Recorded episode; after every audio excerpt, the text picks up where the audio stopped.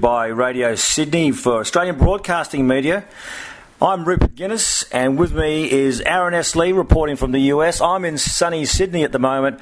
We're covering all sports, uh, but particularly cycling this week in the aftermath of the Tour Down Under. And as the summer of cycling in Australia continues with the Cadel Evans Road Race in Geelong and then the Herald Sun Tour, and then there's the season starts veering up towards Asia and then into the Middle East and back to Europe.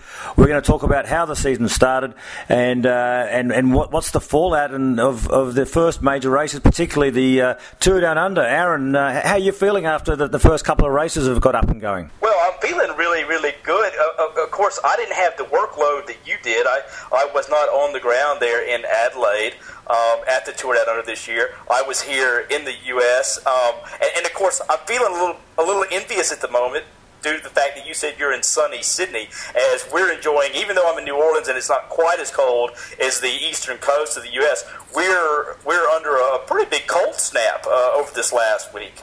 Uh, I don't know if you've seen that over the news. So it's been a bit chilly, and I'm a bit bundled up at the moment. But uh, I'm glad you're you're nice and, and enjoying the summer there in Sydney, bud. Yeah, yeah. Look, it's uh, well. I'm saying in Sydney, it's been nice. I mean, down uh, in Victoria, where uh, the Cadel Evans Road races and uh, and also where the Sun Tour will be, they've had some pretty bad weather. They had floods down there in uh, Geelong, and you know my, what I've last heard is that the the floods are going to abate. But you sort of wonder what the debris on the road will be like. But I guess we'll hear the fallout of that um, next week after the the race is held. while we're at it, while we're talking about cross global connections and everything, I guess we should spare a thought over in Spain where the uh, um, uh, Giant Alpecin team um, and they had that horrific uh, accident where uh, six of their riders were struck in Alicante by a car, a woman driving the uh, the car on the wrong side of the road, and uh, she, and she's been charged, but the courts will deal with that case. But I think foremost for the riders such as De- John Degenkolb, who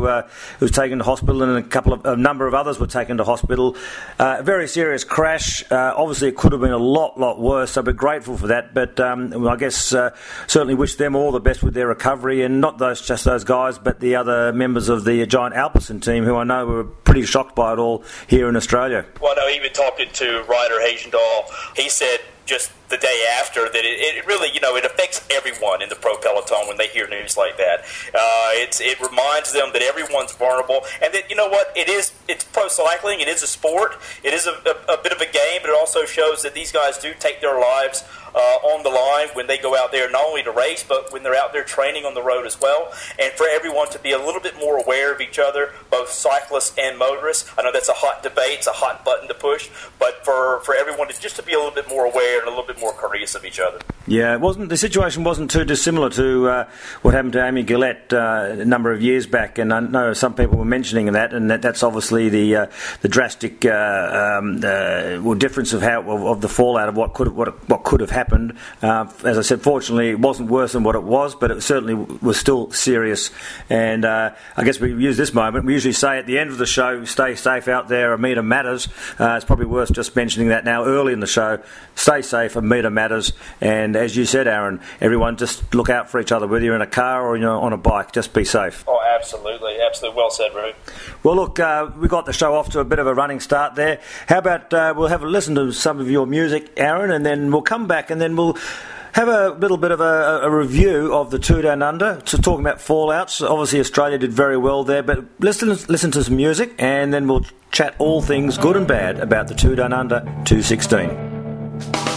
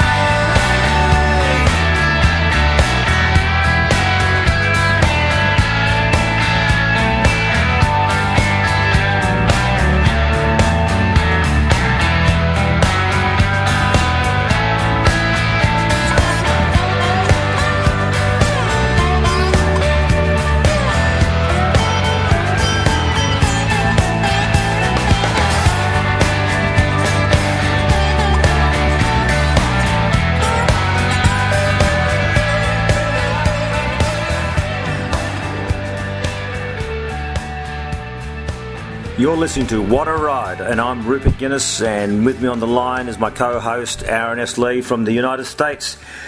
Aaron, uh, nice bit of music as always to get the show into a right sort of groove. Um, I'm, in, I'm, in, the mood. I'm in the mood. But uh, tell me, uh, you know, the Tour Down Under was an interesting race uh, for many reasons. There was a lot of talk before the race that uh, there weren't the big name stars like a Chris Froome or Alberto Contador or uh, Alejandro Valverde or whatever. Um, but the race unfolded, and for Australia, it was a, huge success for the Australian riders. Simon Gerrans record fourth overall victory. We saw Richie Porte win on Willunga Hill for the third successive year.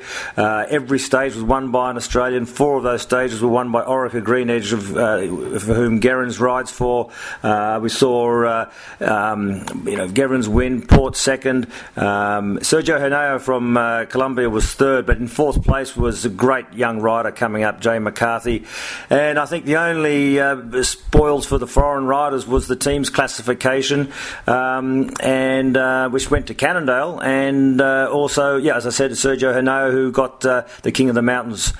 Uh, jersey. Uh, Aaron, I've got to ask you. I mean, a lot of people were saying that as successful as the race was for Australia, um, do you think that that success in the form of the Australian riders could deter the foreign riders from wanting to come down under and, and give this race a crack? Well, you, you, you kind of have to question that, don't you, Rube? Because we, you know, obviously the Tour de San Luis had uh, Quintana, Nibali, uh, Sagan, and of course. Um, you know, la- you know, in previous years at the Tour Down Under, we've had riders, sprinters such as Andre Greipel or Marcel Kittel uh, on hand. None of those riders were here at the Tour Down Under this year, and obviously you mentioned that the the race was completely dominated by the Australians. It was a great race, though, nonetheless, especially if you were an Australian fan. But the riders that won, the guys like Richie Porte and Simon Gerrans, as you mentioned, and of course Caleb and, and, and young Jay McCarthy, these are see, these are still some of the best riders in the world, and they pack a lot of star power power of their own. Yeah, that's right. I mean, it's not like they're not just Heffron Park heroes, are they? No, not at all.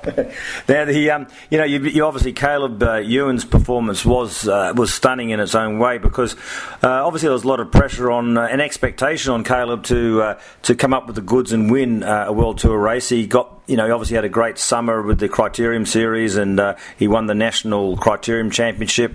Uh, then he uh, got that win in the People's Down Under Classic, the Criterium in Adelaide, two days before the TDU began.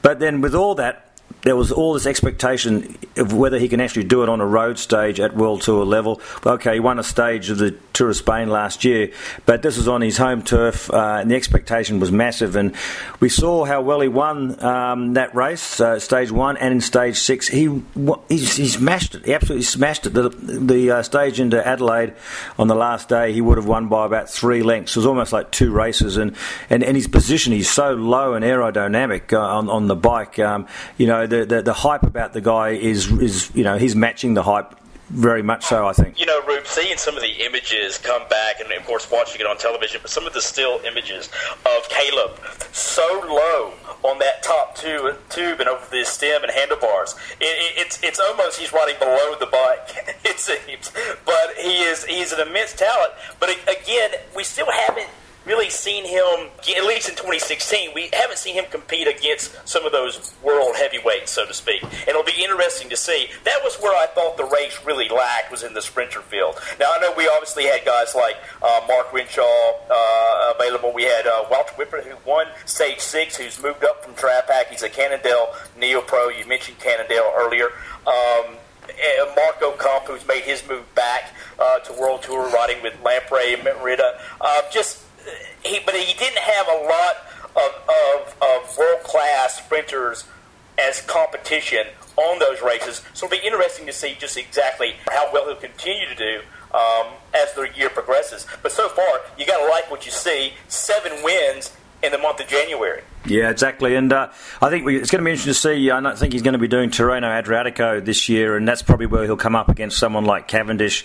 Um, obviously, he's, he's, down to meet Cavendish at the Cadel race, but uh, we're talking at a you know at a, at a higher level race. And um, and I was doing my maths. Now I'm not very good with maths, but my understanding is that the one first time we'll actually probably get to see say uh, uh Caleb up against a full field of of uh, all the big sprinters. I mean, he's he's raced against all the top sprinters, you know, one on one in, in various races. But where we'll get, you know, all the guys, the uh, Greipels and all those other big, strong sprinters all at once will probably be in the Giro d'Italia. So that's going to be uh, a massive. Uh, oh, I'm, going to be really excited when that uh, first stage of the Giro comes through and those sprinters teams all start fighting and jostling for position. It's going to be a great uh, start to that Giro. I can't wait till it comes. Obviously, we've got a lot of time before that happens with classics and everything. But uh, uh, yeah, I'm really looking forward to that. Well, you know, obviously we've seen uh, Caleb race against Kittel and and Greipel in the past, the People's Choice Classic. Um, what I think two years ago, and he came in third. He showed that he could go uh, elbow to elbow with these guys. We haven't seen him yet compete against them and take the win, and I think that's where it's going to be intriguing to see, as you say, at the Giro, if not before. Yeah, and that's what I was having a chat to Mark Renshaw, obviously, who um, uh, on Dimension Data team, and uh, with, with, and he's going to be riding again for Mark Cavendish. But he said, you know, that the big danger for Caleb will be uh, up against those big sprinters because he said, you know, what, one of his assets is his small size, but he said uh, big guys can move small guys out of the way pretty easily. So um, I guess uh, you know, I think Caleb won't be shy about uh, taking them on though. But really looking forward to it. look, you're listening to What a Ride with Rupert Guinness and Aaron S. Lee. We're going to take a little break now, a little bit of music again, and we're going to come back, still talk to it and under. Um, I think we'd love to talk a little bit about about Gerrans' win and how Orica Green Edge uh, uh, raced their race, and um, and as to how the other teams tried to take them on but were unable to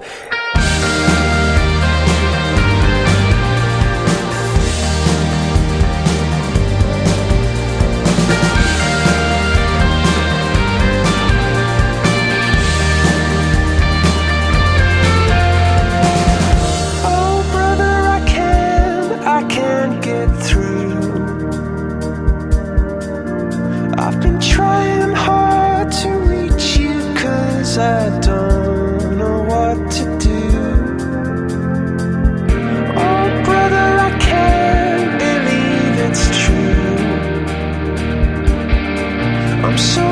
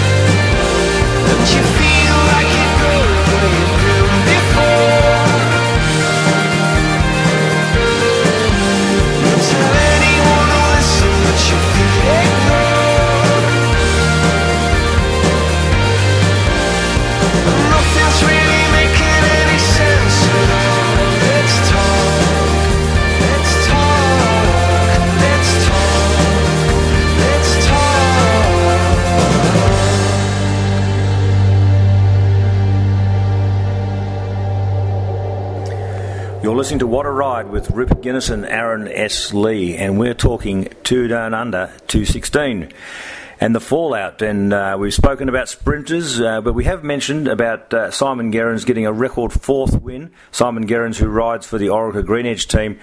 Aaron, there was a point there, though. We thought that Aaron, uh, that not Aaron's season. Simon's season was going to continue on as it did last year when he had seven crashes and missed out uh, on a large part of the season because he was sidelined through injury. Now, on the stage to Stirling in the Tour Down Under, he came a cropper again. Um, one of the riders went fell down in front of uh, Daryl Impey, his lead out man, and Simon had nowhere else to go but over the handlebars and on top of Daryl Impey and uh, land on his knee. Now, fortunately, that um, while that crash probably cost him the stage win to Stirling, it didn't uh, put him out of the race, and he was able to back that up with back-to-back stage wins to get the race lead, and finally he managed to pull off a record fourth win. Aaron, this guy Simon Gerrans, he continues to astound us, doesn't he, with his resilience and also his precision to to uh, to still train and peak to reach a peak for any, every race. It's just been like accidents like last year just cruelled what possibly could have been a great season. Well, you know, you're absolutely right. Of course, you mentioned stage two. Of course, his misfortune was uh, young Australian uh, Jay McCarthy's uh, good fortune, and that he was able to, to, to claim that and, and, slide into the leader's jersey and lift that off Caleb Ewan from the day before. Um, that was just a fantastic uh, effort by McCarthy. But then you look at you look at Simon, and you're right. You're thinking, oh, is it is it a repeat of 2015? But then you see him, uh, you know, the very next day. I, you, you question, like, obviously he's found the fountain of youth. I didn't get a chance to see him up close this year at the Nationals and the Tour Down Under like you have, but each year he seems to look better and better and ride better and better. And, and then you also look at the team. His team was really primed and ready for this. The, the, the Tour Down Under means a lot. It means a lot to him. It means a lot to the team. Um, just a, an amazing performance. He just the, the man seemingly defies age. Yeah, he certainly does, and uh, I think you know we mentioned Daryl Impey, his lead out guy. I mean, uh, Daryl also had a, a, you know terrific tour down under, not just in helping uh, Simon Gerrans, but also uh, Caleb Ewan. I mean, uh, you know, Daryl Impey is really becoming one of those sort of must-have riders to have on your team. And fortunately for Orica Green Edge, he is on their team.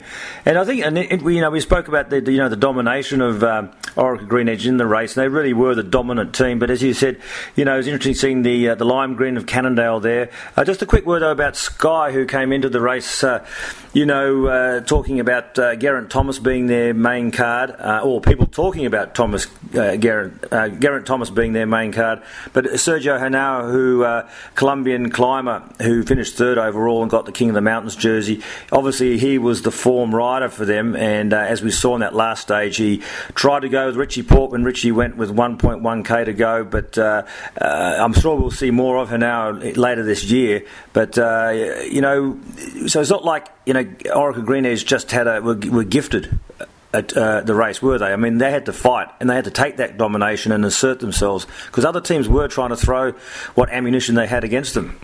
No, and especially BMC.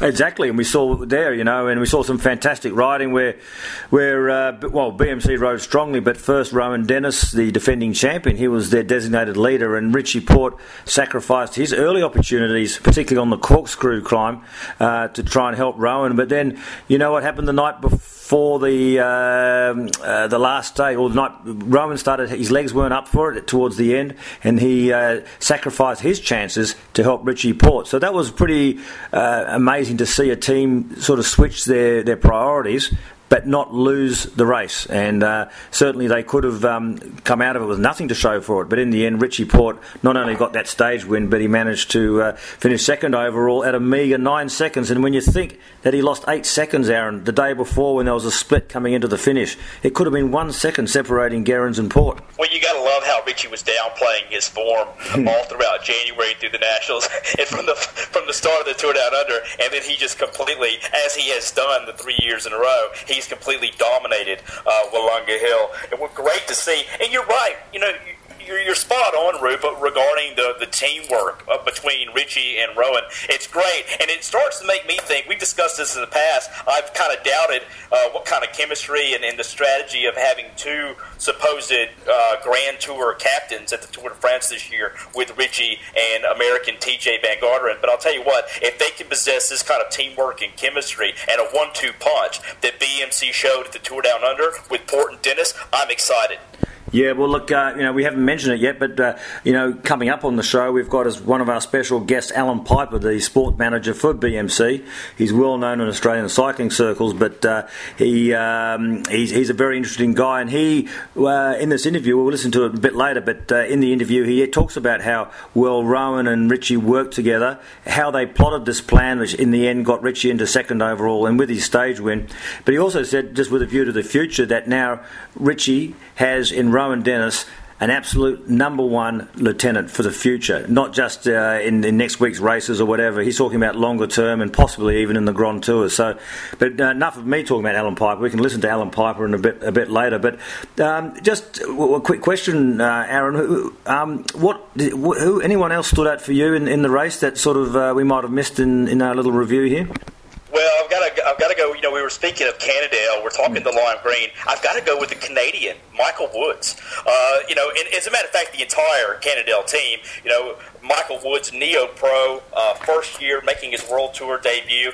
Also, Patrick Bevin, uh, who we've talked about in the past. We've covered with uh, former Avanti rider, uh, the reigning uh, New Zealand national time trial champion as of a few weeks ago. Um, him making his debut, finishing sixth on the I think uh, six on the Stirling stage, and then also uh, finishing in the top ten, finishing tenth overall on GC with teammate Woods at fifth overall, um, and then also, of course, they they've acquired Neo Pro and sprinter uh, Wouter Wippert, one of Bevin's rivals from uh, Drapac um, last year. So, in a stage six winner from last year, as we had mentioned, there's a lot of there's a lot of talent on that team, including Simon Clarke, which I'd like to find out from you. Where was Simon this week? Did you talk to him? Um, where was he? We didn't see him on the results, but I do know firsthand from the guys at Cannondale that he was instrumental on placing these young neo pros in the right position and yeah. getting them where they need to be, and that he was a real road captain. And they just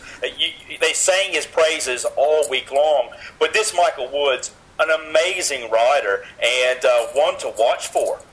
Yeah, certainly. Uh, it's it's. Uh, I love these sort of stories of uh, people coming from other sports into cycling, and then uh, you know really exciting people by uh, showing what they've got. This is their raw potential, you know, and, and when, wait till they start to harness it. And, and now, you know, Michael Woods is going to be so focused on it, and he's not, he's not, you know, he backs himself, doesn't he? He, he has so much enthusiasm, and he backs himself, and uh, uh, you know, you still sort of feel you're a long way from seeing the best of Michael Woods. Well, you know, you're absolutely right. Of course, you mentioned a crossover sport. Him coming from, I think, middle distance running. Is that correct, Root? That's right. Yeah, 15, oh, 1600 metres, uh, or the mile basically. And I think I'm pretty sure he's done a sub four minute mile, but uh, you know, um, you know, uh, anyway, round about there. But he was obviously a very good runner. No, absolutely. And, and, and talking to Michael, and I forget how old is he? Is he uh, what is he? Twenty nine. I think 29. I've written 29 in the story, so uh, I guess we, we better take it as fact. okay. Okay, well, I won't go to I won't go to Pro Cycling Stats and check right now, but I think he was 29. I know when talking to him uh, this week for a piece uh, on Canadian Cycling Magazine, I talked to him. I think it was it was right after the second or third stage, and he had mentioned that uh, you know I, I said, what, were you ever in doubt that maybe this wasn't going to happen? He said maybe three or four years ago he thought that maybe the opportunity to go World Tour had passed him by, but uh, that he always believed that he would get there and that he was just really enjoying the moment because here he was surrounded by some of the very cyclists that he, you know, that he, he had idolized and that he had dreamed that one day he could perhaps ride with. And that was a to me that really touches me because it's you actually get to see these athletes living their dream. Yeah, well, look, speaking of dreams, I think it's about time we have a little bit of a break, Aaron. Uh, uh, we listen to some more music.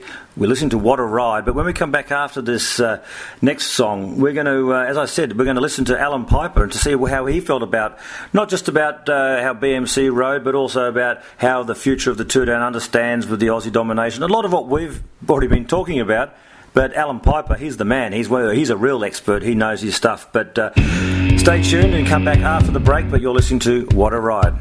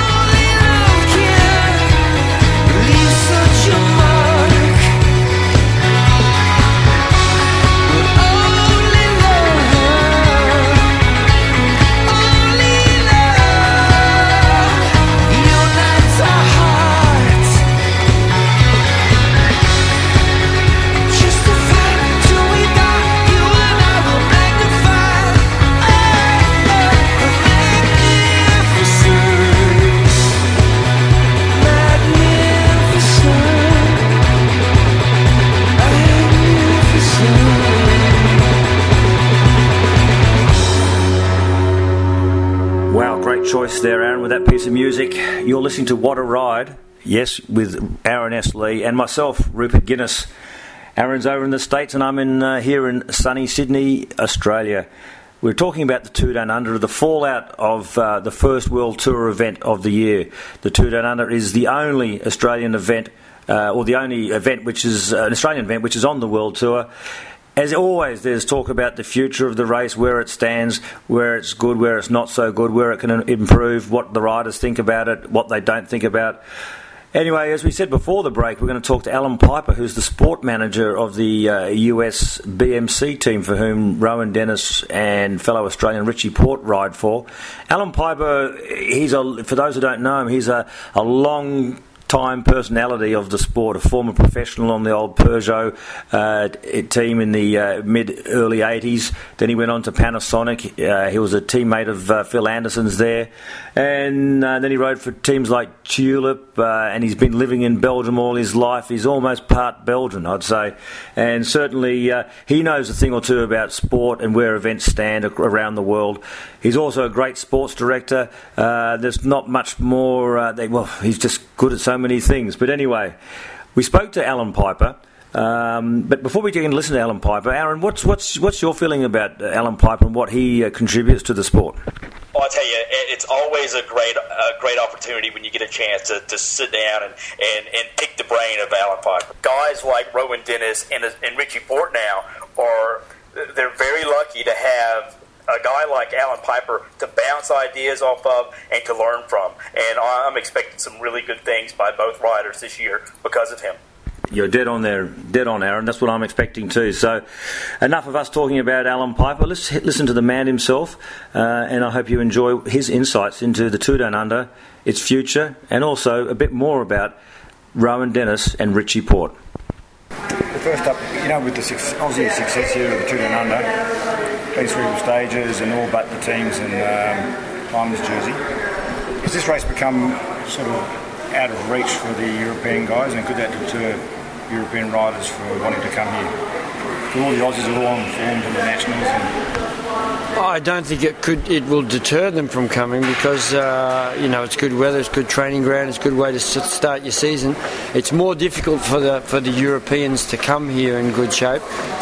Uh, but I think the biggest thing is motivation, and not the fact that they're not motivated for the Tour Down Under, but the fact that this is an Australian home race, very much the same as the French riding their own home races or the Belgians riding their own home races and that's the big motivating factor for a lot of riders when they're when they're riding their own home races. They're they're, they're motivated. They, they, they focus on those races and they peak for those races. And that's probably in, in every country this happens. That you know. The, the country that's hosting the race has their riders stand out I won't say as much as at this race because I think this this year's been quite unique in the Australian sense. Um, unique because the success is unique, or yeah, success is unique. I mean, uh, actually, you know, Green Orica Green Edge has been a dominating force the whole week from the criterium to the criterium. I mean, they've won nearly everything in, be, in between, uh, you know, apart from uh, uh, Richie Porte winning on Willunga. So, you know, that gives it another Australian flavour as well. Yeah. Um, uh, just bearing in mind Richie report, were you surprised with the form he had in Willunga, or is it what you expected? Was, it, was that a motivating? Was, was he riding on motivation because it's Willunga Hill because he's won there twice before, or was it a uh, level of performance that he was reaching nearing? Well, f- firstly, you know, Richie's only been in our team a, a couple of months, uh, been at one training camp, and you know, at the end of last year, didn't ride so much with an injury and, and, and had a sort of a, a late start to training. So the expectation wasn't quite as high of you know where he was going to be, and, and, and we backed Rohan from the start as, as past winner and coming from Adelaide, and um, and then you know it sorted itself out on Willunga and Richie won. But I think you know him winning on Willunga was I won't say a surprise, but uh, at the same time uh, his level of confidence surprised me. You know that he would go into that stage and say I, I can win this tomorrow. You know and. Uh, And um, I think you know you don't see that very often in a rider who has that uh, a certain cockiness to say you know I'm going to do this. You know, he was already giving me the thumbs up at 100 kilometres to go, and I was thinking, is he saying hello to me or is, is he sure he's going to win today? I mean, you know, not many riders can sort of be that cocky and pull it off as well. You know. Yeah, yeah. You, you happy to see that? Oh, yes. Going to be a geez, Hundred percent, yeah, because you know you've, you've got to, and as, as we talked this week, you know he's been in great teams before, but not essentially as the leader in you know a Grand Tour. So uh, him building his squad around him and getting that confidence uh, of them to ride for him uh, comes also from that cockiness and, and, and, and his leadership, you know. I guess now he uh, focuses on, he stays here till February 12th, just training in Tassie. Yep. Then builds up to Paris-Nice. He's going doing Oman on the way back. Oh, my man, yeah. from uh, from Australia to Europe, so that'll be sort of a good stop for him. Yeah. And then back to Paris Nice and, and a build up. But um, you know, we, he started here and, and you know less in less shape than he was last year. But obviously he's come out pretty good because he's only nine seconds behind. But we do want to try and stagger him a little bit. It's a long way to the Tour de France, especially if you're in great shape in January. Just lastly, Rohan, obviously on the Willunga stage, he, he, he put his hand up and said to Richie, he hasn't got the legs today. Was that, was that a, uh, a concern that he didn't have the legs? And that, that was it just a, an aberration? No, it was it was a concern. He didn't have the legs already the day before, or, or not, let's let's put it this way: he felt the the warm breath of Hanau down his neck, and he said, "Look." He's probably going to pass me in the GC anyway, so why don't we come up with a plan? And it was actually Rohan's plan to do it that way. Uh, we sat in the room the night before with Rohan and Richie and discussed it, and then we did, ran it past the rest of the team the next morning before the Willunga stage about what the boys wanted to do, and everyone was behind it. Everyone thought it was a good plan. You know, we, we, with the with the possibility that we're going to end up with absolutely nothing, Yeah. that he might be blown out of the water, Richie mightn't pull it off, and we'd have empty hands after a week. You know. Yeah, yeah. But uh, you know, I think I think the, the, the, the motivating factor of Rohan doing that on Saturday was also because Richie sacrificed for him on corkscrew, more or less waiting for him Yeah, and looking after Rohan, who was the designated leader. And for, for me, that was the big winning situation of this week. That Richie did that, and then Rohan was prepared to sacrifice his place for Richie Saturday. Now we move into the rest of the races, the rest of the season, and Richie's going to have a, have an absolute number one lieutenant moving forwards. Yeah, in Rohan. Yeah, Yeah, that's great for a long-term point of view. exactly. Yeah.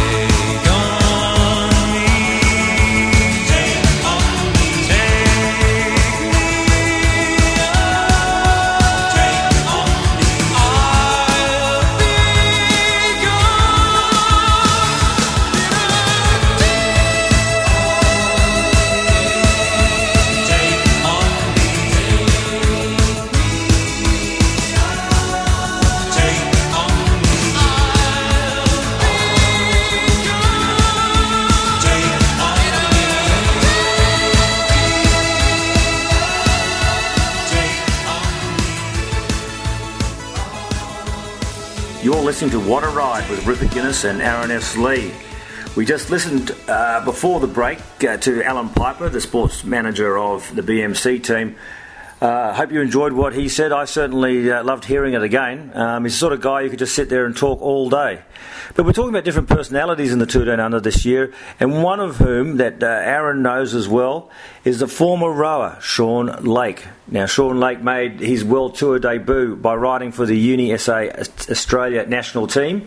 He managed to get into that team through his uh, terrific performances at the National Road Championships, where he got third in the men's elite time trial at Buninyong uh, on a podium which included the winner Rohan Dennis and his Australian teammate Richie Porte. So that's some some calibre uh, up there on the podium there. Sean Lake is a former rower, as I said. Uh, he was a lightweight rower. Three times he represented Australia in the under 23 World Championships. He had some struggles getting down to weight, um, uh, so he took to, row, to cycling, uh, which a lot of rowers do do because that's part of their training as well. Um, you know, I wrote a story for the Sydney Morning Herald uh, on on Sean Lake, but Aaron, uh, you've written you wrote a very nice uh, feature on him uh, just recently yourself. what what are your impressions of Sean and what he can do? Yeah, I was able to catch up with him right after the his his podium finish there for the individual time trial at the uh, Australian Road Nationals and uh, for Eurosport. And and what a great kid! Um, again, you mentioned crossover uh, sports star. It seems to be something we've got a lot in common with a lot of the athletes that we're talking about today. Jay McCarthy and, and Richie Porte, former triathletes. Uh, we mentioned uh, Michael Woods, former middle distance runner. Uh, Cadel Evans. We mentioned Ryder Hesjedal, even both former mountain bike champions. Um, and and obviously to see Sean Lake with an amazing engine uh, come over from I believe it was African Wildlife Safaris team last year. But what an amazing kid with a lot of power. And in talking to Andrew Christie Johnston, the team uh, owner and sports director, you know, uh, the, the this is this could be one of the best that's coming out of that lot that includes guys like Richie Porte, um, Campbell Flakemore, Jack Craig, uh, Haig, uh, Nathan Haas, Nathan Earle, Will Clarke. The, the, the, list goes on. But this guy is the could be the real deal. Yeah, certainly, and uh, you know, uh, also credit to his coach Mark Fenner, who's he's, he's been uh, coaching the last few months. So he's certainly managed to to turn around that engine pretty well, hasn't he? Hey, you know, you gotta love Mark Fenner. If you spend a little time with him at any time, of course, he's uh, he's a great guy. He spent a lot of time with British Cycling before he came over to, to Australia.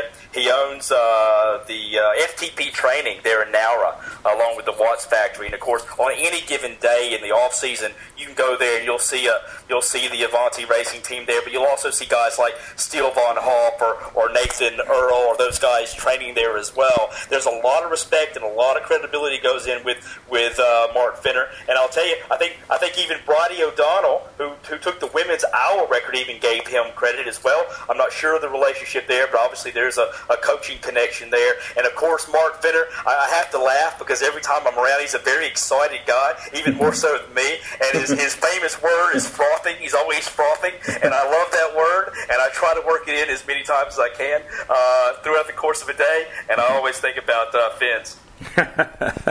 well, listen, uh, uh, at the Tour Down Under, I caught up with Sean Lake just actually the day before the race started, and um, just spoke to him about his, uh, you know, his transition into uh, cycling from rowing. Also, what he was hoping for in the race. Okay, we did this interview before the race started, but the day after, stage one the first breakaway of the day, he went straight from the gun in true Uni SA Australia Dave Sanders style, and uh, he stayed away for uh, all but the last uh, few few kilometres of the stage. And uh, he went away with a four man break. Then it came down to three and two, and then he was on his own for like uh, 90 kilometres uh, on his own. And um, that was a fantastic way for him to sort of make a, a, a, debut in a World Tour race. So I, I had a chat with Sean, and this is what he had to say say about him, his hopes, his life, uh, why he gave up rowing, and where he sees uh, his place in the world of cycling. Nationals, like the Nationals ride in that podium time trial, it was, uh, you know, it's been what two weeks now. Have you had time to sort of absorb your feet that day? I know at the time you were pretty thrilled. But... Yeah, I think, um, well, I guess getting selected into the Uni SA team um, was something as well to absorb, and uh, so yeah, I'd say both of those things are actually still sinking in, and um, yeah, I guess that realization from that time trial that um, I reckon I do have a shot against these big guys. So Yeah, yeah. In the road race, you had a good race though too, didn't you? You're pretty happy with how you went. Yeah, I, I was I was fairly happy with the road race. Um, sort of managing to get the, the job done for the team, stay up the front of the road. Um, it got a little bit complicated with uh, Bobridge going and the um, the Orica Green Edge guys in the break, which we were following. Uh, meant it sort of missed the race a little bit, but it was still still um, still quite happy with that performance. And uh, tell me, with, with your um, when you, were rowing, when did you when did you stop rowing and go into, into cycling? Um, so I stopped rowing. I think it was about um, just over two years ago now. Um, and and well, I, I stopped rowing just because um, yeah, I was struggling to make the lightweight ranks, and um, I t- basically took took a year to sort of um, recoup and regenerate my body and, and sort of have a crack at heavyweight. But then I ended up um, falling in love with cycling racing, and um, and one thing led to another. Okay. like a lot of lightweight rowers, did you were you cycling as part of your training? Yeah, yeah, we we'd still be doing about 200 50Ks a week of cycling and one long ride on the weekend with the rowing training. Okay. You went to under 23 Worlds, didn't you? Yeah, yeah. So, so for rowing, I did three years in the under 23 Australian team, yeah. and I uh, spent one year living at the Australian Institute of Sport in Canberra. Okay. And, um, and yeah, things, things were looking quite well from the outside, but on the inside, I was just struggling to, yeah. to keep it going. Were you, were you, were you, during that struggle, were you uh, still hoping to make the Olympics in, in, in like four? Were you? Um, yeah, oh, absolutely. That's that's where I was focused on with rowing. It was get to get to the Olympics one day, um, and that's where longevity really became an issue because I was, although although I reckon I believe I was a chance for the Rio, it was really looking further ahead to 2020 where I had my real opportunities in rowing, and, and I just knew that I wasn't going to be able to last that long. Okay. Which club did you row for? I was Mercantile Rowing Oh, Club. okay, yeah, Yep. yeah, yeah, yeah. I- believe it or not, I used to be a lightweight rower Oh. many kilos ago, so I know Yep. about the struggle and, and all Okay, yep. That's sort of let you know. I, was, I mean, because like a lot of people don't understand that as a small percentage of you know, being in or being out. Yep. It's one or the other, isn't it? And, Yeah. And the whole thing of getting a crew together and getting underweight and all that. So, that, that, it's one of the uh, with cycling, obviously it's a sport where you need to eat. Yeah. Is that one of the sort of the uh, the add-on benefits of cycling? I know you love just riding a bike anyway, but I mean, Yeah, um, having no weigh-in in cycling is definitely a benefit, and um, you know, although there is always that um, balance to try and hit your best power to weight ratio, even though um, for me I'm not a pure climber, it is always a factor. But um, you know, you get to you get to be at that level where you are as strong as you can be, um, which is an important factor for me. bear in mind that I guess over the years, in the years to come, the more racing you do on the road, you, your body's probably going to still strip down naturally, it? From Yeah, um, the t-shirts that I was uh, wearing when I was rowing are a little bit loose on me now, so I, I really hope that trend keeps going and um, and means I can just be sort of naturally lighter with a bit less muscle mass on top. Um, and yeah, so over time, long term, I'll be able to go up hills quicker. Yeah, for this race, uh, you know, you've, you've, you know, obviously you won one draft of doing very. You had a great, you know, you got the bronze medal at the time trial. You uh, elite road race. Now you're in a world tour event. It's a massive shift, isn't it? Uh, do you have any sort of uh, expectation? What expectations do you have, or are there any apprehensions? Um, yeah, well, uh, I guess the the race last night was an opener. These guys these guys race very differently, um, you know, and it is just next level next level fast. But I think um, you know from my experience, I can just um, you know try and try and put myself in that in that early break, and you know hope that the peloton never sees it again, or um, as well as that, be able to help my teammates for a few of the stages. So. I guess you see, obviously, Dave is a guy who's, who's unafraid of getting you guys to get into the deep water and just have a crack. You know, that's that's, that's a great nature of this, of this team. Yeah, absolutely. I think a few of the guys have said um, show them all respect, but absolutely not fear them. And um, I think we'll go out with that in mind and um, definitely take it to them by being aggressive.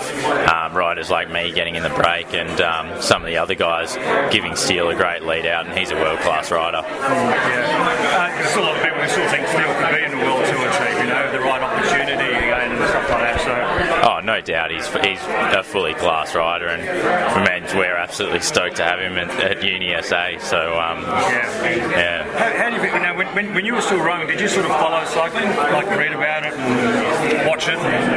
Yeah, at, at first I didn't really, but by my last year of rowing, I was sort of getting, a I guess, a little bit addicted to the, Yeah. you know, all the all the little bits of it, the technology, the style, the, and you know, interested in in racing, and um, was definitely watching the tour from the hotel room while getting ready for the rowing world. So. Yeah.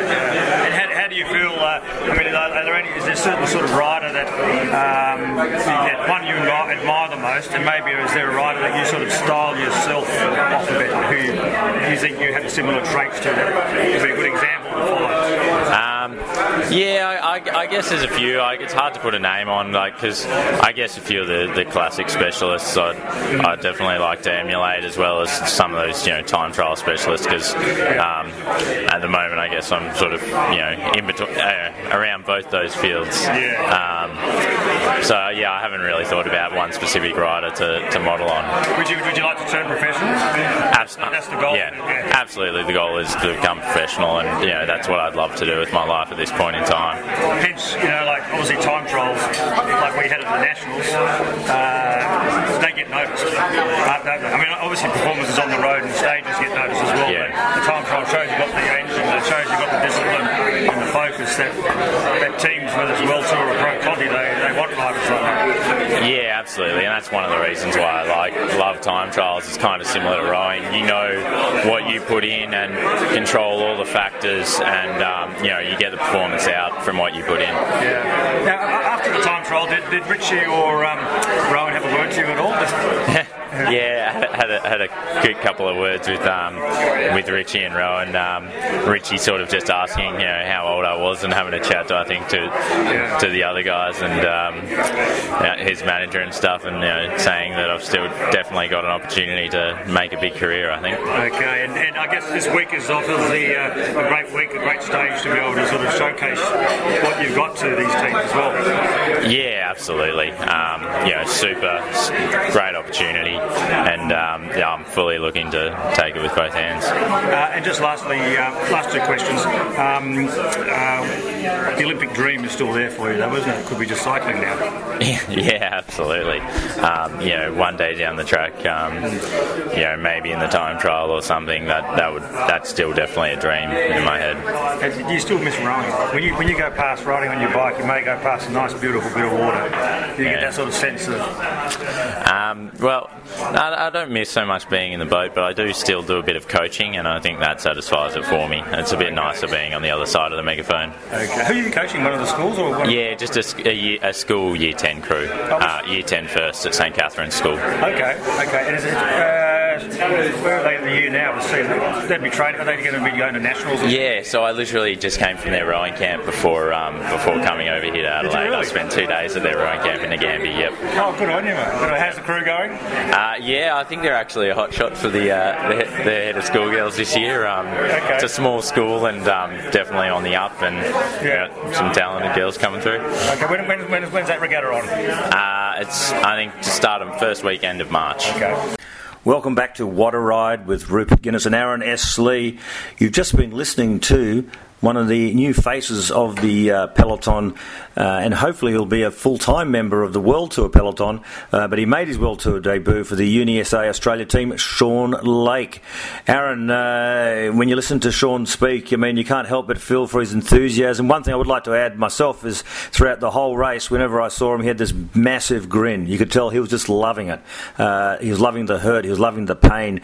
Um, you know, uh, you could still see the rower in him. Anyway, well, so uh, how did you feel about listening to Sean Lake there? Oh, well, it is. It is uh, exciting, as you said. You can you can really even through the audio, you can you can feel the excitement that he has. You know, it, it wasn't unlike talking to Patty Bevin throughout the week. We talked to some of the neo pros, uh, Michael Woods, and those guys who are all making their World Tour debuts or their debuts at a World Tour race. And, and you know, one of the things um, that it, it, makes me excited about the future of the sport, and it gets me excited as an old dog uh, covering the sport. It gets me excited about what's to come, and it's great. You know, one of the things about Sean being a, a former um, rower, you, you know, there's we made no secret you're a former rower, and and and just just to uh, kind of help me understand it for the people listening at home that might not be as familiar with the sport. Why does rowers why do rowers, um, why do they usually cross over to become such excellent bicyclists? Well, there's a couple of reasons. One, one they um, uh, a lot of the training they do is is is, on, is in rowing is threshold training. You know, doing uh, efforts of uh, uh repeated efforts on the water of uh, you know ranging from 250 meter pieces to 500 uh, meter pieces or 1000s. You know, so it's very much you know reaching your threshold very quickly and holding it, and then dropping back, and then you know doing these repeated efforts. So your your physiological makeup is is achieved tuned to a, in a similar way as, as, a, as a track endurance rider is. And we've seen a lot of track endurance riders uh, being able to become very good road cyclists. So the physiological makeup is, is very similar, particularly in those formative years uh, for, a, for a rower when you're young and you're developing. So your, uh, as, your as your physiology develops, um, when you're young, it becomes a natural sort of thing to be able to, uh, to I guess, endure pain for a while. Uh, I'm really make, making it sound much simpler than than probably what it is. I'm sure Mark Fenner would be horrified at my pretty poor explanation of it. But uh, that's how my, my, take on it is. I mean, you know, obviously I'm, I'm, I was not a Sean Lake and rowing or anything like that, but uh, I used to row lightweight many kilos ago, and uh, and then uh, I took to cycling, and then uh, got into triathlons, and, and I found you know Ironman triathlon was it was a great event for me. So uh, in a bizarre way, I enjoyed that sort of um, uh, that sort of uh, endurance part of it. But uh, I think I think we've seen a lot of rowers switch over because also they do a lot of uh, cycling as part of their training. As Sean Lake said, you know when they were rowing, doing all their on water stuff and all their gym stuff, they also did about 250 kilometres a week of cycling on top of all their other rowing, uh, uh, you know, commitments. So um, it's it's a part of their training as well. So and it also helps create team bonding, the the, the sense of riding a bike in a group. they do it with their crewmates or with other rowers. Um, and uh, so there was the transition really uh, is almost seamless in, in, many ways. Well, one of the things about it, talking to him and, and talking to Andrew Christie Johnson uh, a few weeks ago, one thing that they both acknowledge is that I think he's around 180 485 centimeters in height, and he's about 78 to 80 kilos in weight. And that's the one thing they both agreed on that he would have to maybe shave some of that down to get that cycling body uh, to help him long term. But but right now he, he's looking at a third place finish in the individual time trial behind winner Rohan Dennis and last year's winner Richie Porte. That's not bad company for a 24 year old. And and for what it's worth, he spent a day in the mountains jersey after stage one at the Tour Down Under. Yeah, exactly, exactly. It's actually they were saying how it's, it's probably better at this time of his cycling career to be to be ahead of the peloton than rather in it because uh, in a World Tour peloton because he's obviously still got to develop some of the finesse of, of riding at a bunch. But uh, it's not for me to, to, to I'm not criticising him, but it's just uh, I think with experience he'll he'll adapt to, to life in the in a World Tour peloton better. But obviously he's going to have a, a massive season with the National Road Series riding for Avanti Avanti uh, IsoWhey, and I'm sure by the end of this season, um, and he's already had what a couple of seasons in in the NRS. Um, you know that with time and experience, the bike handling skills will will uh, uh, will be sharpened, and, and I'm sure we'll see. Uh, we'll be hearing a lot and talking a lot more about him by the end of the year. Absolutely. Now, uh, we're going to take a little break. Uh, you're listening to What a Ride with Rupert Guinness and Aaron S. Lee. When we come back, uh, we're going to have to take a little break. We'll listen to some music, and then when we come back,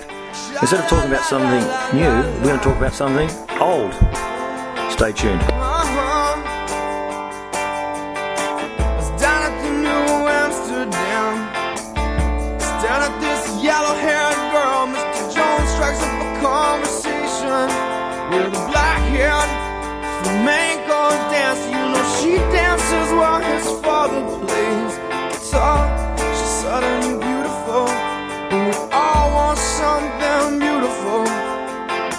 Man, I wish I was.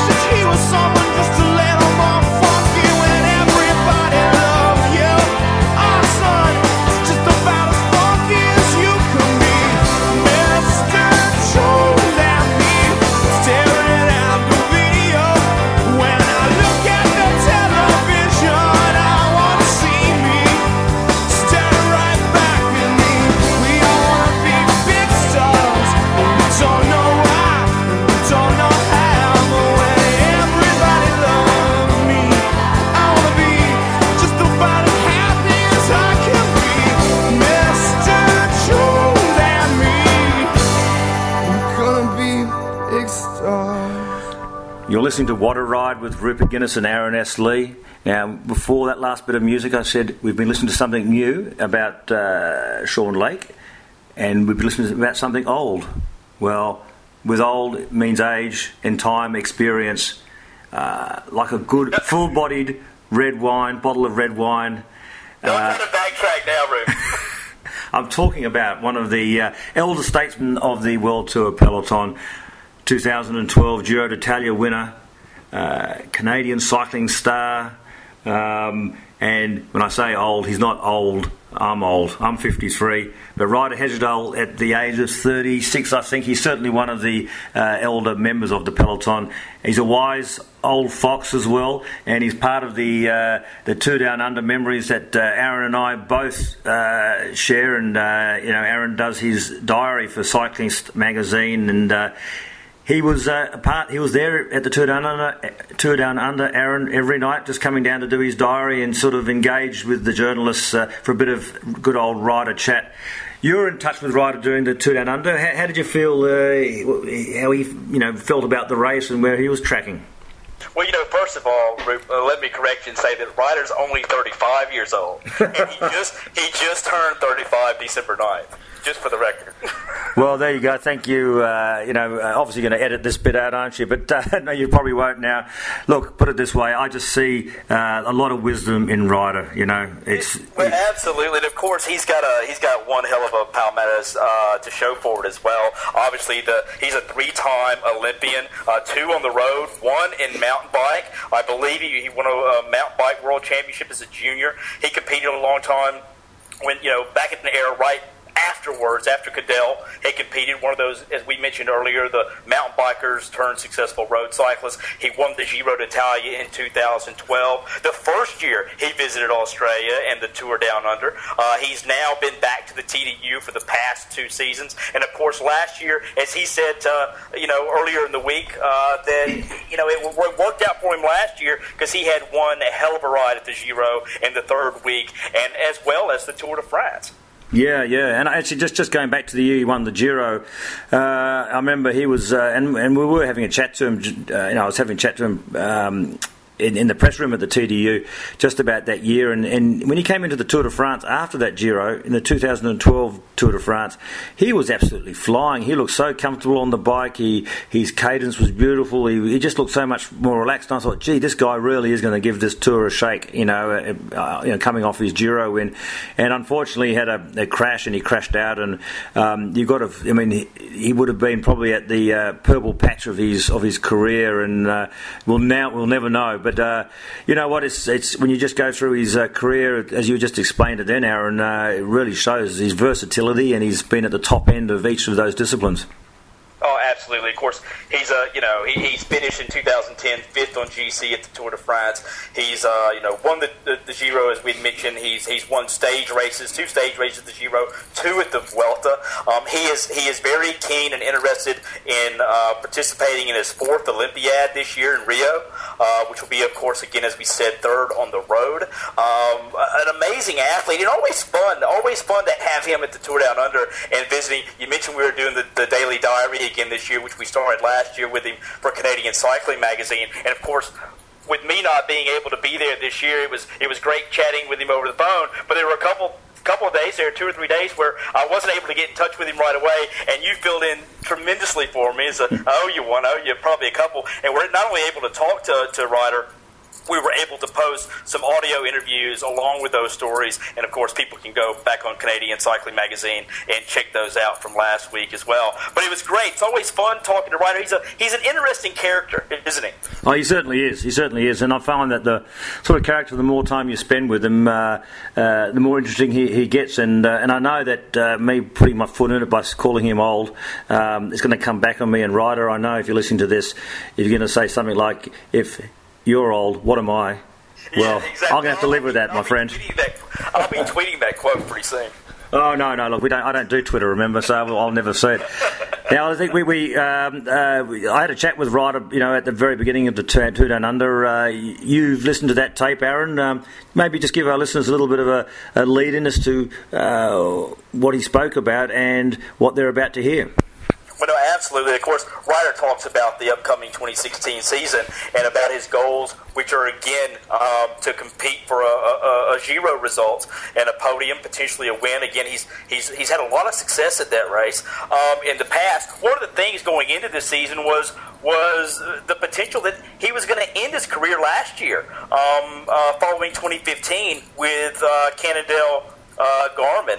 Um, and of course, he is stuck around. He signed on with a new team with Trek uh, Segafredo, which he talks about in the interview. And uh, we get a little bit more about his new motivation. He's, he's a bit fired up. He's excited to race again. And he's not ruling out even a, a you know, another run in 2017. But first and foremost, he wants to get past 2016, and he's got some goals that he wants to achieve.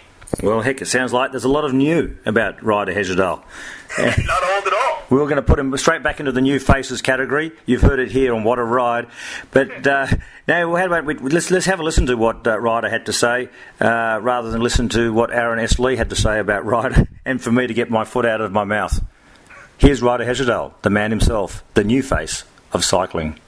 You were here last year. Obviously, you got a lot out of the race. It seemed to work for you. Uh, he set you up well for the year. Is that why you've come back here?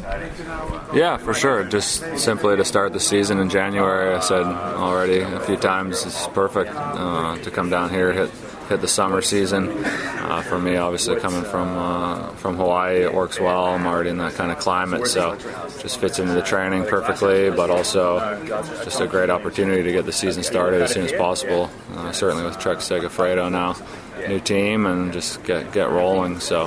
Um, I did it in 12. It worked well. I did it last year. It worked well.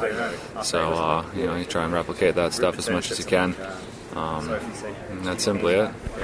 Ryder, obviously, you know everyone talks about how a, a change of teams can be can ref, freshen you up, uh, and can freshen any athlete up. Can you explain a little bit about how you feel? You've had one, I guess, one hit out in the uh, People's Choice Criterium. Um, you've got that race under your belt. Do you feel any more settled into that sort of black and white of the track suit? Yeah, for sure. I mean, already we started uh, in December in Benidorm, the whole group together, and uh, yeah, just a great group of guys, great team.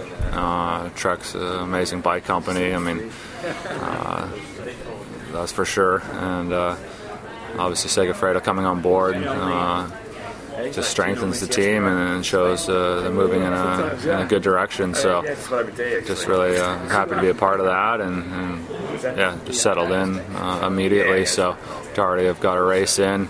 Uh, you know, we weren't with Jack when he won the national championship, but uh, to have that win already down here, and uh, last night Giacomo did a really good sprint and really only got beat by the arguably the best criterium rider in the world, I would say. So, you know, we're happy and we'll look to get the most out of the race in the next days. The uh, this year's course is a little bit different than last year. We haven't got the Paracombe climb uh, where Rohan Dennis won last year, but you've got the corkscrew back in. Uh, I guess you've trained on the corkscrew, haven't you? So you sort of are au fait with it. Yeah, first time I saw it out in training. Uh, I wasn't here at the race when they introduced it, so um, it's tough, tough climb for sure. You're going to see uh, the first deciding uh, part of the race, and you know, I think I think we have guys that can be there. So uh, for me, it's to be determined. You know, on my line of training, and you know, we'll see when the racing gets going. And I think that's the, the theme for most guys. I mean, it's hard to tell where everybody's at uh, this early in the year, but um, it's just about getting the most you can out of the race. And, and I think we're well built to, to get the most out of all the race, not just one in particular stage obviously, Ryder, you've got your, your bigger goals ahead of you with the with the Giro and uh, and then Tour de France. I mean, do you feel that um, uh, if there was any opportunity in the Tour Down Under, it's just too early in the system to for you to, and, and maybe the course is not uh, decisive enough or uh, challenging enough for you to be able to put your strengths into into best uh, operation. Yeah, well, I mean, for sure. I mean, there's going to be no, you know, six-hour mountain stage deep in a three-week situation here. That's for sure. But uh, you, you, never know. You know, I'm definitely ahead of last year. It just, just it's all based on the season before where you finished. I finished much later uh, in 14 and uh, needed to take the break and start again. So the timing uh, quite a bit ahead of, of, that this year. So I'm ahead of where I was at this point last year. So we'll, we'll see what that means uh, on the road in the race. But yeah, there's still the the eyes on on May and, and, you know maybe a month or so before that coming into top shape. So for sure, there's guys in top condition here, and you have to be realistic. You're listening to What a Ride with Rupert Guinness and Aaron S. Lee, and you've just been listening to Ryder Hesjedal, Canadian cycling legend, who's got a lot ahead of him, judging by what uh, he told us in that interview during the Tour Down Under. Now, uh, we're getting towards that uh, part of the show. We're getting towards the end. We hope you enjoyed this uh, this episode. There's still so much more to come. It seems like we've been right into the season for so long now, but we're only still at the start. Aaron, um, okay, little. Uh, what are your movements? What are your aspirations and thoughts just for the next uh, sort of immediate future? Well, the, the most immediate future is uh, it is literally about uh, 5:30 p.m. here in New Orleans, so it is it is uh, time for uh, uh, vino, um, perhaps, or uh, ice cold beer. Uh, I'm not sure which, uh, but that's probably the, the the most immediate thing that I'm thinking about. As far as movements, not sure. Looking at Langkawi possibly. Um, not sure on that one yet. Uh, uh, I was I was thinking that was a sure deal, but you just kind of informed me before the show that, that maybe my flights are in question. So I'll, I'll, I'll find that out uh, and then get back to you. But uh, no, I, I, look, I'm excited about this weekend. Uh, obviously, the Cadel Evans Great Ocean Road Race. That was a race that you and I both attended last year. We're obviously, uh, from what I understand, you're not going this year. I'm, I'm obviously not uh, still here in the U.S. But it's a race that I'm, I'm keen to, to, to see grow. Um, it's going to be a little different this year because Cadel's not going to be racing. That was his, his, his last race as a professional last year to end his illustrious career. Um, this year, the race has had a lot of rain, as you mentioned earlier. I know in a press conference, uh, Cadel joked uh, yesterday that uh, he was, you know, he was most concerned about the road washing away, but he did ride the circuit and ride the course and said everything was a okay and was expecting some some uh, some pretty good weather and obviously some great racing conditions. Mark Cavendish is going to be on hand. Uh, we mentioned Ryder Hesjedal earlier; he's going to be there with a, a bit of a different Trek squad. The only one re- re- remaining besides Ryder from the TDU units is uh, Jack Bobridge, who of course had an amazing um, uh, run there at the Australian National Road Race Championships to, to just blow everyone away with a solo victory. But uh, yeah, so I'm, I'm kind of looking forward to the Cadel Evans race. What about you? Yeah, look, I'm looking forward to. I'm, I'm going to be up in Sydney, obviously. I'm going to watch it on TV, so I'm going to enjoy uh, uh, the uh, corporate box, which will be my lounge room.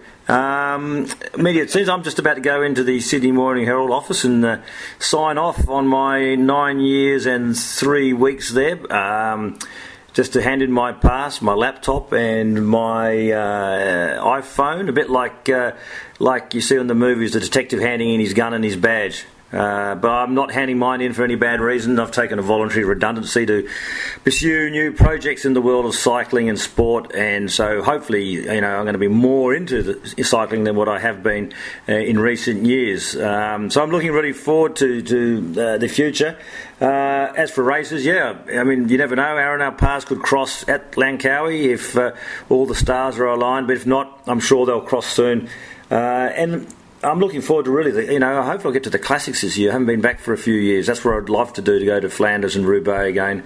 Uh, and then I guess the, the pathway will be the Giro and the Tour, and then see where I end up on the second half of the year. But there's a lot of racing to go before then. Uh, I've got to finish a book by the end of February um, on the history of cycling, which uh, uh, you know that's a deadline that's six weeks away, but uh, six weeks pass very quickly in the world of book writing. I've got to say, you know, Shepo for an amazing run uh, at the Sydney Morning Herald in Fairfax. What a, you, you did an amazing job. You were always uh, a, a great friend and a great colleague uh, there. I look forward to, to seeing you maybe a little bit more, um, hopefully on the cycling side again, and then obviously. Um, you know, wishing you well for, for all your, your future endeavors there, bud. Look, thanks very much, Aaron. It's uh, it's been a pleasure to to work uh, at Fairfax. It's been a great uh, uh some great times there. So uh, certainly my uh, experience at Fairfax will go into the memory bank under great memories and great times. Aaron, it has been the, it has been the, the, the longest departure I've ever seen, for the record. Enough of that. I've got my farewell due tonight, so uh, you know I'm glad we're not recording this tomorrow. I'd probably have a horrible hangover. But uh, Aaron, it's been great as always talking with you on this show. I know we've uh, just got this show up and going soon. Hey, another thing I wouldn't mind, you know, perhaps next next week or the week after, we would love to go back and maybe talk about Bridie O'Donnell's uh, hour record. You mentioned that earlier. Uh, congratulations, Bridie, a great ride there. Um, we'll have to come back and perhaps sort of uh, uh, go through that in a bit more detail, and also have a look at the uh, the World Tour, the Women's World Tour as well. So there's a lot happening there. Um, so if you want to hear more about the World Tour and Bridie's uh, uh, experience, her World Hour record, because unfortunately we only mentioned it tonight on this show, and maybe we'll look at also at the Women's World Tour that kicks off this year. so there's a lot happening in the Women's peloton for sure. Rest assured, if you're wondering why we haven't spoken about it in depth yet, be assured that we will in one of our upcoming editions of What a Ride. Aaron, it's been great as always. One last word from you, just uh, to tell us uh, anything you feel like within reason. I, I just uh, always, always a pleasure, Rube. Always a pleasure indeed. And uh, just out there, as, as we mentioned earlier in the in the episode, um, everyone take care of each other out there on the road, and uh, remember, a meter matters. Superbly said, Aaron. Hope you enjoyed this episode of What a Ride.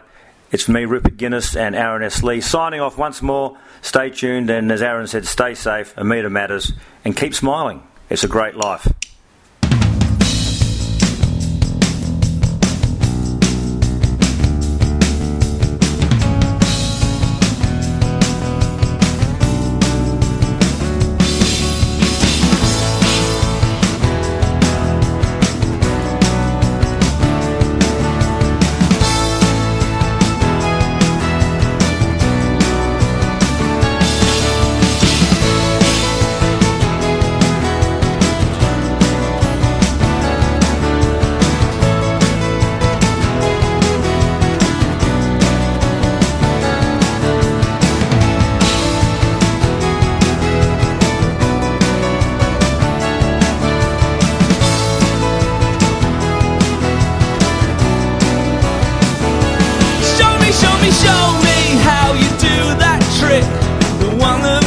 Me scream, she said. The one that makes me laugh, she said.